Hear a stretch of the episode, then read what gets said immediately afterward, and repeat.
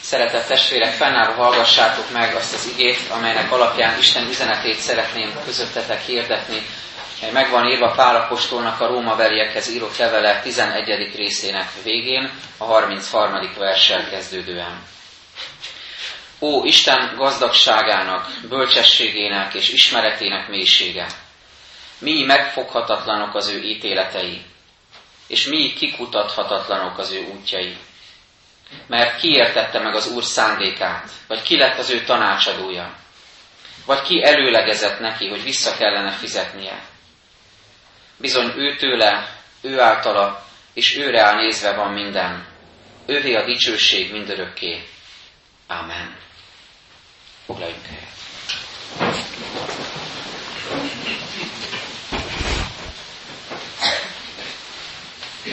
Néhányan talán emlékeznek arra, hogy János evangéliuma milyen szavakkal ér véget. Ezt olvassuk ott. De van sok egyéb is, amit Jézus tett, és ha azt mind megírnák egytől egyig, úgy vélem, maga a világ sem tudná befogadni a megírt könyveket. Azon gondolkoztam, hogy eltelt csak nem 2000 év ezóta, rengeteg könyv született, Jézusról is, vallásról, hitről, egyházról, kereszténységről és egyéb dolgokról is, rengeteg könyvtári könyv, rengeteg terabájtnyi információ a szervereken, adathalmaz, hírek, stb. Vajon közel jutottunk-e a válaszhoz? Vajon látjuk-e már a lényeget, vagy kezdjük-e kapizsgálni a lényeget? Vajon a kérdéseinkre megtaláljuk-e a választ? És vajon növekedett az alázat az emberben az évszázadok során, hogy eljusson arra a felismerésre, amit nagyon nehéz beismerni és kimondani, hogy nem tudhatunk mindent, és nem tudhatunk mindenre válaszolni. Most lehet, hogy azt mondjátok, hogy persze ez igaz, és mi is így valljuk, és tapasztaljuk, de sok beszélgetésből azért azt szűrtem hogy az ember mégis megkísérel mindenre választ adni, arra is, amire nem lehet, arra is, amire nem találhatjuk meg a választ emberi kutakodásaink, keresgéléseink során. Talán célra vezetőbb az a hozzáállás, amit a középkor német tudósa belátott és kimondott és megvallott, hogy minél többet tudunk, annál többet nem tudunk. Minél nagyobb az ismeretünk erről a világról, annál jobban rájövünk arra, hogy milyen sok mindent nem tudunk még, és egyre több mindent nem tudunk. A szertágazó ismereteink talán inkább alázatra kellene, hogy tanítsanak bennünket. Mindez azért jutott eszembe, mert az egy, év, egy héttel ezelőtti busztragédia mindannyiunkat megérintett, mélyen érintett és megrendített, és az első sok után, ahogy az újabb sokkoló részletek derültek és összeállt a kép, hogy mi is történt valójában, különböző tapasztalásaink, felismeréseink során eljuthatunk egyrészt oda, hogy, hogy ott van bennünk az együttérzés, ott van bennünk a megrendültség, ott van bennünk a, a vágy, hogy legszívesebben oda mennénk és átölelnénk azokat, akik, akik életben maradtak, és átölelnénk a szülőket, akik viszont elvesztették a, a gyerekeiket, és, és az osztálytársakat, akik a, a, a társaikat veszítették el, vagy tanáraikat, és ott lennénk, ott lennénk velük, és egyszerűen csak sírnánk velük együtt, és átölelnénk őket. Másfelől, és én ma szeretném, ha erre figyelnénk az ige kapcsán, és visszapillantva erre a tragédiára is, másfelől a keresztény embernek egy különös kiváltság és ajándék az, hogy bármi is történik. Tehát a legnagyobb mélység, a legnagyobb, legnagyobb tragédia, a legnagyobb szörnyűség is, bármi is történik az életünkben, mindenre tekinthetünk azzal a nyitottsággal, azzal az őszinte alázattal, hogy vajon nekünk személyesen, és persze közösségként is mit akar megtanítani ezen keresztül Isten. Ha azt valljuk magunkról, hogy tanítványok vagyunk, Krisztus tanítványai vagyunk, akkor ez azt is jelenti, hogy a nehezebb órákra is beülünk, a nehezebb tanegységekre is beülünk, és a nehezebb tananyagot is igyekszünk elsajátítani, nem csak a könnyebben megtanulhatót. Ha tanítvány vagy, ha tanítvány vagyok, akkor Krisztus követésében ebből is tanulhatunk, és ebben is kérhetjük Isten vezetését. Szeretném tehát megosztani veletek azt a néhány gondolatot, amit Isten elém hozott, és a Szentlélek eszembe juttatott tanulságként, hogy mit tanulhatunk ebből a tragédiából a lélek segítségével. Ad mondjam rögtön, mielőtt ebbe belefognánk, hogy nem lettem okosabb az elmúlt egy hétben. én sem látom a válaszokat, de inkább alázatra, csöndességre és háladásra tanított Isten ezekben a napokban, és hiszem, hogy, hogy taníthat bennünket nem csak ezzel a tragédiával kapcsolatban, hanem ezen túlmutató módon is az életünkre nézve. Nézzük tehát. Az első, amit fontossá tett számomra Isten, az az őszinte kérdezés. Hogy jöhetünk bármilyen nehéz is föltenni ezeket a kérdéseket, de jöhetünk ezekkel a méről felfakadó kérdésekkel az Úristen elé. Igénk is szól erről, azt mondja, ó Isten gazdagságának, bölcsességének és ismeretének mélysége, mi megfoghatatlanok az ő ítéletei, és mi kikutathatatlanok az ő útjai. Mélységről beszél Pálapostól, az Isten ismeretének, az Isten gazdagságának, szeretetének, kegyelmének, igazságának a mélységéről, amiben nagyon nehéz beletekinteni. Miért fontos ez? Azért, mert kimondva, kimondatlanul mindannyiunkban támadtak kérdések, mint ahogy minden ilyen esemény kapcsán, de most talán különösen is. Támadtak bennünk ilyen kérdések, hogy, hogy miért így történt, miért most történt, miért pont őket érte, miért nem másokat, miért kellett ennek megtörténnie, miért történhet egyáltalán ilyen manapság. És a kérdések sorában azonban azt gondolom, hogy el lehet jutni egy, egy másik minőségre is, ezek után a kérdések után, amik mondom zsigerből előjönnek belőlünk.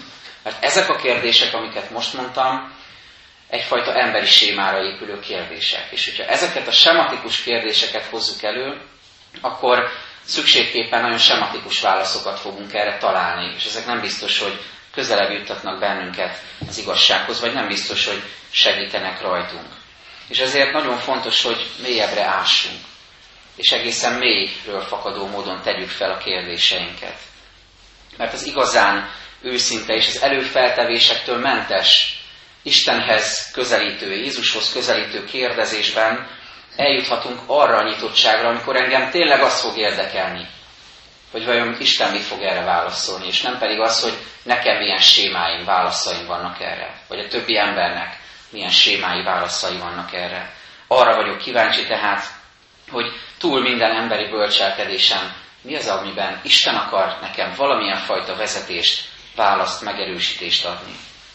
És azt gondolom, hogy az ilyen kérdezés, mondhatjuk így is, hogy a, a hittel kérdezés, a hívő ember kérdezése, az mindenképpen kockázatos, ahogyan a hit is mindig kockázatvállalást jelent. Mert amikor ezeket a már nem sematikus kérdéseket, még kérdéseket teszem föl az Úrnak, vagy így kérdezem őt, akkor számolok azzal, hogy lehet, hogy fájdalmas lesz a válasz. Nem sematikus, hanem például fájdalmas. Lehet, hogy számolnom kell azzal, hogy szokatlan lesz a válasz. Nem olyan, amit el lehet gondolni, el lehet képzelni. Sőt, még tovább megyek, és ez a legnehezebb. Számolnom kell azzal, hogy lehet, hogy nem lesz válasz. Lehet, hogy nem kapok Istentől választ, legalábbis a föld életem során nem. Nekem az mindig nagy reménységet ad, zárójelben mondom, hogy, hogy a mennyországba lépve minden kérdésünkre hirtelen választ kapunk, ott valahogy minden kitisztul. De addig még ez nem így lesz. Rengeteg kérdésünk és megválaszolatlanságunk lesz. Két történetet hadd mondjak ehhez, ami összefüggésben van a tragédiával, és ami kicsit vezet, tanítgat bennünket, és alázatra is nevel. Az egyik diák aki ott lehetett volna a buszon, nem volt ott azért, mert bátorította a társát, hogy menjenek el együtt erre a sítúrára, de ő időközben megbetegedett, és nem tudott ott lenni. Az osztálytársa, társa, diáktársa ott volt, ő nem volt ott. Gondoljatok bele, hogy egyrészt ő hogy él tovább ezzel a tudattal, hogy ő, ő is ott lehetett volna, milyen fájdalmas a veszteség, másrészt meg milyen hálára juthat, amikor arra rádöbben, hogy Isten őt hogyan óvta meg ebben a tragédiában, vagy ettől a tragédiától.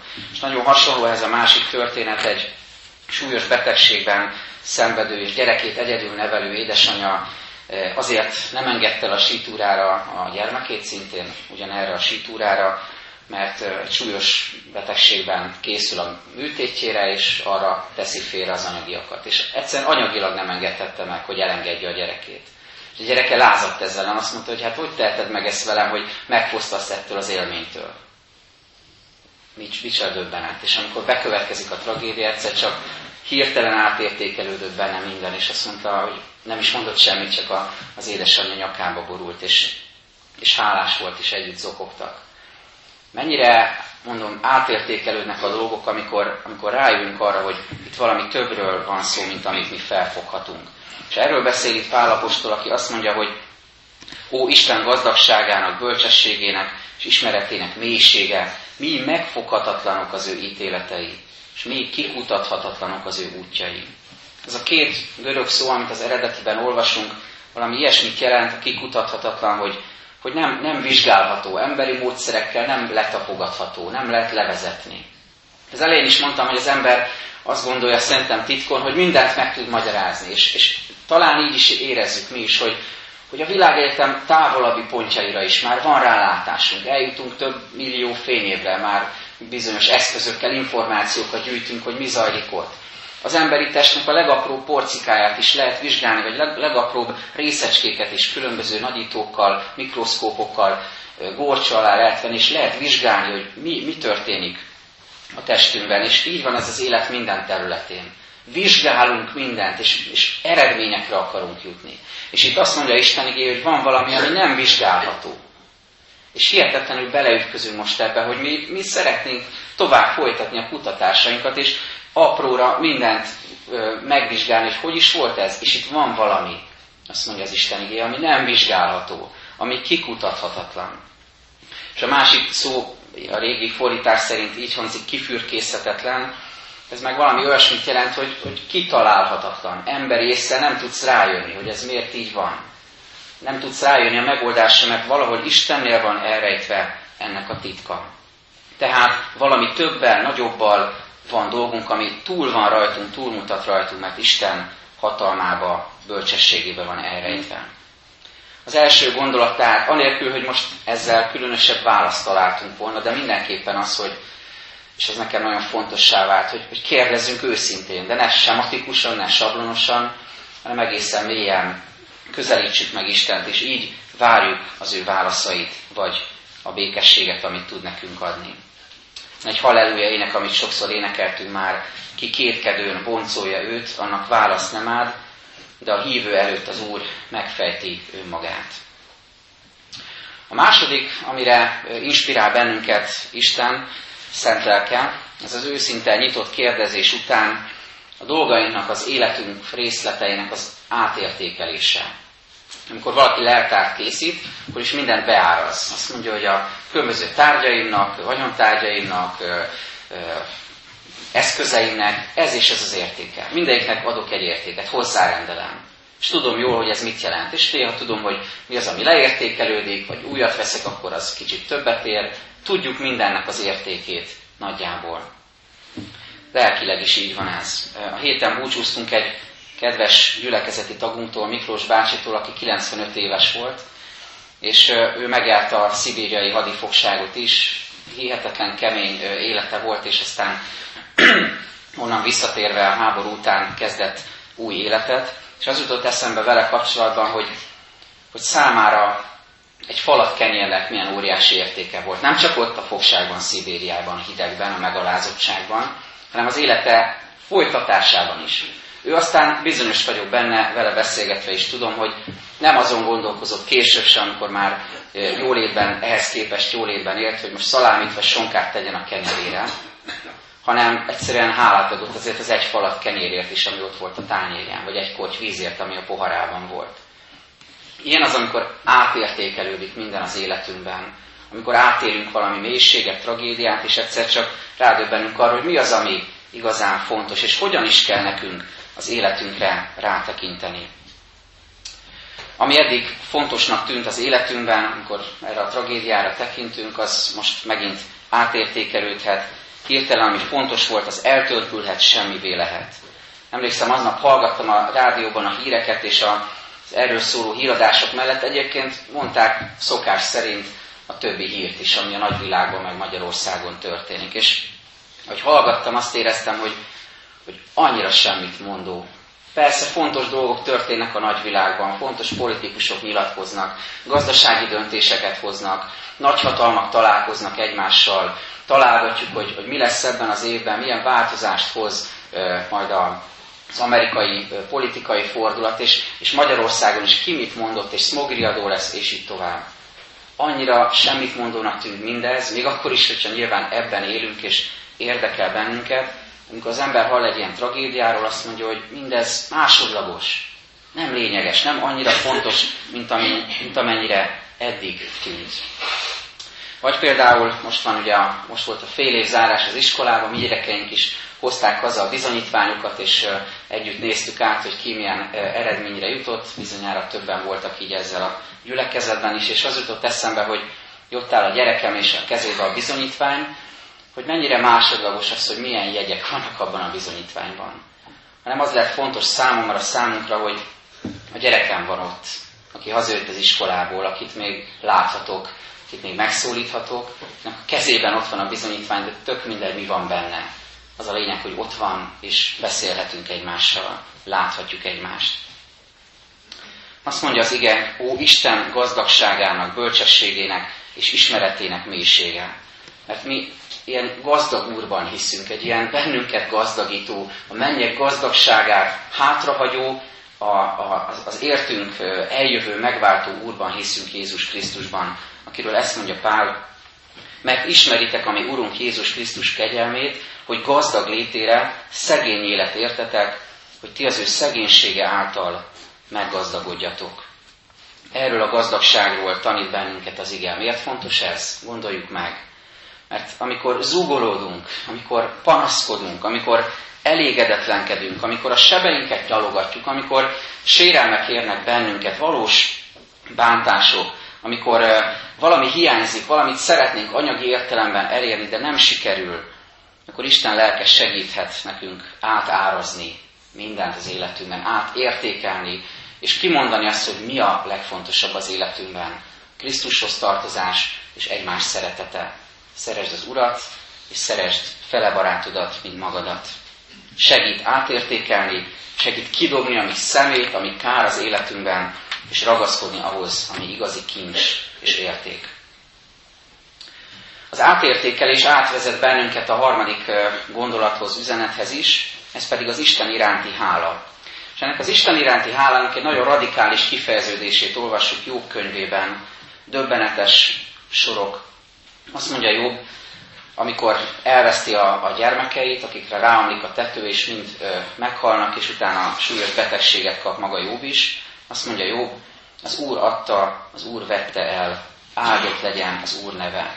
És egy résszel később a következő ö, különös párbeszédet olvassuk, a feleség ezt mondta neki, még most is ragaszkodsz ahhoz, hogy fedhetetlen maradj, átkozz meg Istent és haj meg. De ő így felelt neki, úgy beszélsz te is, ahogyan a bolondok szoktak beszélni. Ha a jót elfogadtuk Istentől, a rosszat is el kell fogadnunk.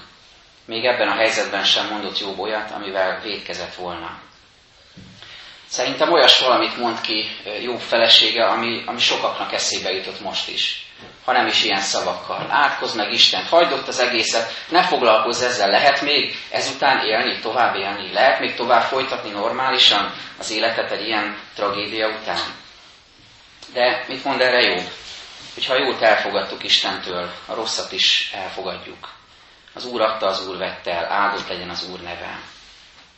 Mindenkinek van valamilyen kötődése, valamilyen története ezzel a tragédiával kapcsolatban, több, többnyire távolból szemléljük ezt. Remélem, hogy itt a gyülekezetben sincs közvetlen rokoni érintettség, de sokaktól hallottam, hogy valakinek az ismerőse ott volt, vagy mesélte. Rengeteg ilyen történetünk van. És mégis nagyon mélyen érint bennünket, nagyon együtt rezdul a lelkünk ebben a, a történetben. És a kérdés az, hogy akkor hogyan vonatkozik ránk ez az igazság, hogy, hogy, hogy még ebben a helyzetben is lehet hálát adni Istennek. Úgy gondolom, hogy arra indíthat bennünket Isten lelk, hogy újra megtanuljuk a hálaadást naponként, és tudatosan olyan dolgokért, amiket természetesnek veszünk, amiket készpénznek veszünk, ami evidencia, amiről azt gondoljuk, hogy ez van, ezzel nem kell foglalkozni, ezt elfogadjuk, nem is beszélünk róla, egyszerűen csak van az életünkben. Nem. Pont ez az eset mutatta meg, hogy ezek nem csak úgy vannak, hanem Isten ajándéka, Isten kegyelme, hogyha ezek vannak az életünkben, és ezért kell újra megtanulnunk a tudatos hálaadást az Isten felé. Beszéljünk hozzá, beszéljünk az Úrhoz, és adjunk hálát a még velünk élő szeretteinkért. Köszönjük meg neki a házastársunkat naponként. Köszönjük meg neki a gyerekeinket, az unokáinkat, a szüleinket, a testvéreinket, a gyülekezet tagjait, az osztálytársakat, a tanárokat, és hozzuk elő sorra őket naponként, hogyha kell, hogy megerősödjünk a hálaadásban. Egy kicsit kevesebb legyen az én, az ego és a panasz, és kicsit több legyen a hála az Úr felé és az egymás felé fordulás. Amikor Jézus a halálára készülve felkészíti a bűnös asszony, és ráönti az olajat a fejére, ezzel is kifejezve a tiszteletét, a háláját, akkor többen ott elcsodálkoznak, hogy a drága olajnak, kenetnek az illata betölti a házat, hogy Júdás mondja is, hogy hát ez 300 dénárt ért ez az olaj, és hát el lehetett volna adni inkább a szegényeknek, és rájuk fordítani. Pedig mit tett ott az asszony? Kiöntötte a háláját Jézussal. Ez a hála, amit mi naponként kiönthetünk Jézus felé, és, és megköszönhetjük neki mindazt, amit az életünkbe adott. Nagyon érthető a megrendültségünk, de bennem azért ott motoszkált a kérdés, hogy vajon hogy ugyanilyen mértékű a hálánk is, amikor éppen nem történik velünk tragédia. Porba sújt bennünket, ez is megrendít, de vajon felemele bennünket legalább ugyanennyire az, amikor éppen nem történik velünk tragédia, amikor éppen Isten megáld, amikor mellettünk vannak a szeretteink, akkor tudunk-e hálát adni és örvendezni az Úrnak. És külön lehetne erről egy prédikációt tartani, csak hadd utaljak arra nagyon különös megjegyzésre, amit Pál mond itt az alapigényben. Vagy ki előlegezett neki, hogy vissza kellene fizetnie. Csak egy házi feladatként tartozzon, de gondolkozzunk ezen a mondaton. Vajon ki előlegezett Istennek? Mit adtunk mi Istennek, hogy bármit is várunk tőle? hogy azt várjuk, hogy jó dolgunk legyen, hogy azt várjuk, hogy rendben legyen minden, hogy azt várjuk, hogy egészségesek legyünk, hogy azt várjuk, hogy szép, hosszú életünk legyen. Ki előlegezett neki, hogy vissza kellene fizetnie? Nem inkább fordítva van, hogy ő adott meg mindent, ő árasztott ki ránk mindent, és ezért mi cserébe hálát adhatunk neki. És így érjünk el a negyedikhez, ami kiegészíti az előzőt. Az előző arról szólt, hogy Istennek adunk hálát, Istenhez beszélünk, a negyedik tanulság, ami fontos lett nekem, az, hogy egymáshoz is ugy, ugyanilyen tudatossággal kell fordulnunk, és így kell beszélnünk. Az egymás felé való szeretet kifejezésben is meg kell erősödnünk. Vagyis kifejezhetjük a szeretetünket, a megbecsülésünket, szavakban, tettekben, gesztusokban egyaránt. Bizonyára többen hallották, hogy a gyerekek, amikor meginterjúolták őket az iskolában, mondták könnyes szemekkel, hogy ez a történelem tanára a, a világ legjobb törő tanárja volt. És azon gondolkoztam, hogy ezek a gyerekek vajon mondták-e neki ezt még élete során is, hogy a tanár ura a legjobb töri tanár a világon. Lehet, hogy mondták, meg éreztették, meg egy tanár bizonyára érzi ezt. Csak azt akarom ezzel érzékeltetni, hogy, hogy ami bennünk van a másik felé, azt nem csak akkor mondjuk el, amikor már nem él, hanem mondjuk neki akkor is, amikor még él. Fejezzük ki felé a szeretetünket, öntsük szavakba, öntsük tettekbe azt, amit vele kapcsolatban érzünk. Ne csak ö, ö, olyankor érezzük, hogy mennyire meggazdagított életű emberek vagyunk, amikor már, már nincs lehetőségünk kifejezni ezt, hanem amíg még élnek a szeretteink, addig mondjuk ezt. Ne csak gondoljuk, hogy mennyire drága számunkra a feleségünk vagy a férjünk, hanem mondjuk neki naponként.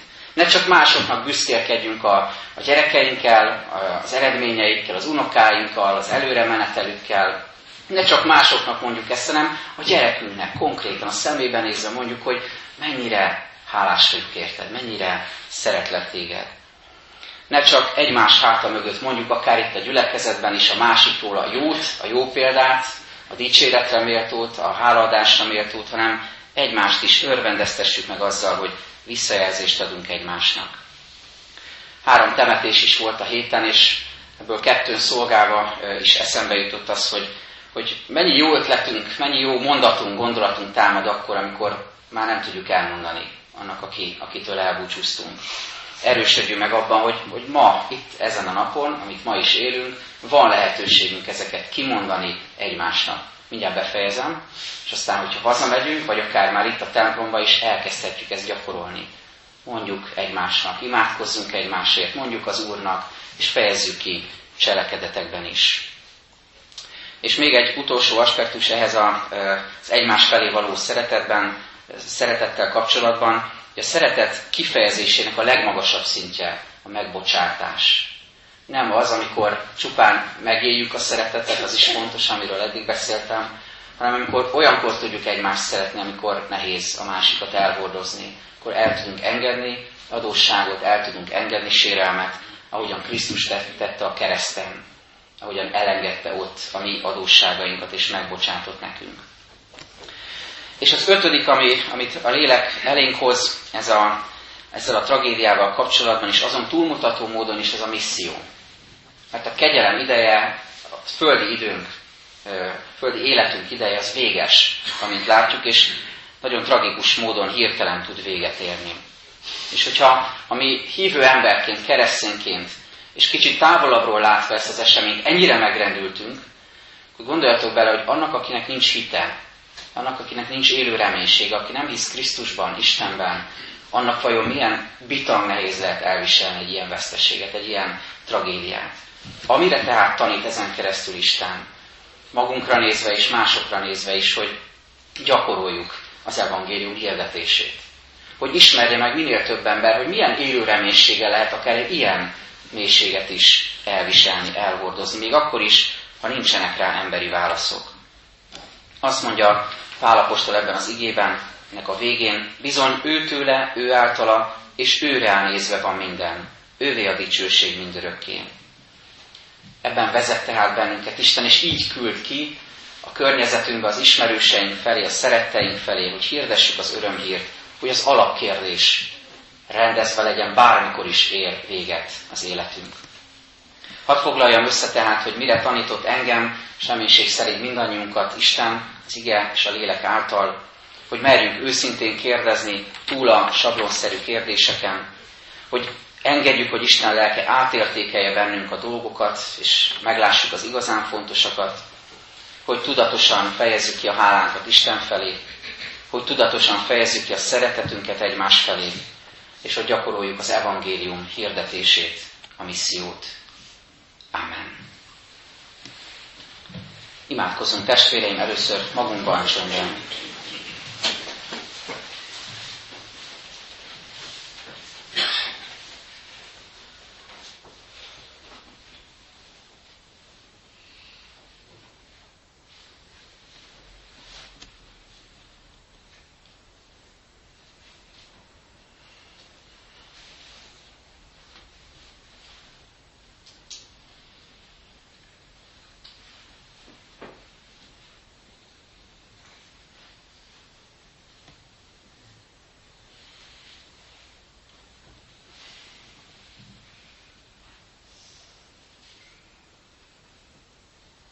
Köszönjük Jézus Krisztus, hogy Te sírtál a sírókkal, és nekünk is ezt mondod, sírjatok a sírókkal. Köszönjük, hogy megindultál, amikor láttad valakinek a fájdalmát, nyomorúságát, veszteségét, és most is megindulsz, amikor ezt látod, és könyörülő szívvel fordulsz mindazokhoz, akik most ebben a tragédiában veszteséget szenvedtek. És velünk is itt vagy, amikor együttérzően és imádságos szívvel gondolunk rájuk, és szeretnél bennünket támogatni, megerősíteni, és talán közelebb juttatni a válaszhoz. Amit nem biztos, hogy meg fogunk látni, de hogyha téged követünk, akkor minden a javunkra lehet. Ha téged szeretünk, akkor minden világosabbá válhat fokról fokra. Kérjünk Istenünk, hogy taníts bennünket, hogy ez a, ez a tragédia is, és az életünk bármely eseménye hogyan juttathat közelebb hozzá. Segíts, hogy ne eltávolodjunk tőle, hanem inkább tudjunk még jobban belé kapaszkodni, meglátni a Te igéd igazságait, és engedni, hogy szent lelkeddel vezess bennünket. És kérjünk, hogy könyörülj a gyülekezetünkben lévő gyászoló családokon, testvéreinken, légy velük fájdalmukban, veszteségükben, kérdéseiben, és enged, hogy ők is felé forduljanak hittel, reménykedő szívvel.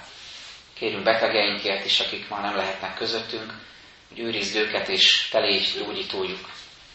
És engedd, Urunk, hogy itt a közösségünkben is egyre inkább tudjunk növekedni a hálaadásban és a szeretet kifejezésében egymás felé. Amen. Ti ezért így imádkozzatok, mi atyánk, ki a mennyekben vagy, szenteltessék meg a te neved, jöjjön el a te országod, legyen meg a te akaratod, amint a mennyben, úgy a földön is. Minden napi kenyerünket add meg nékünk ma, és bocsáss meg a mi védkeinket, éppen mi is megbocsátunk az ellenünk védkezőknek.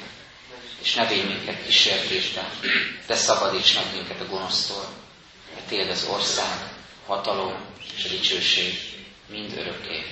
Ámen. Fennállva énekeljük nemzeti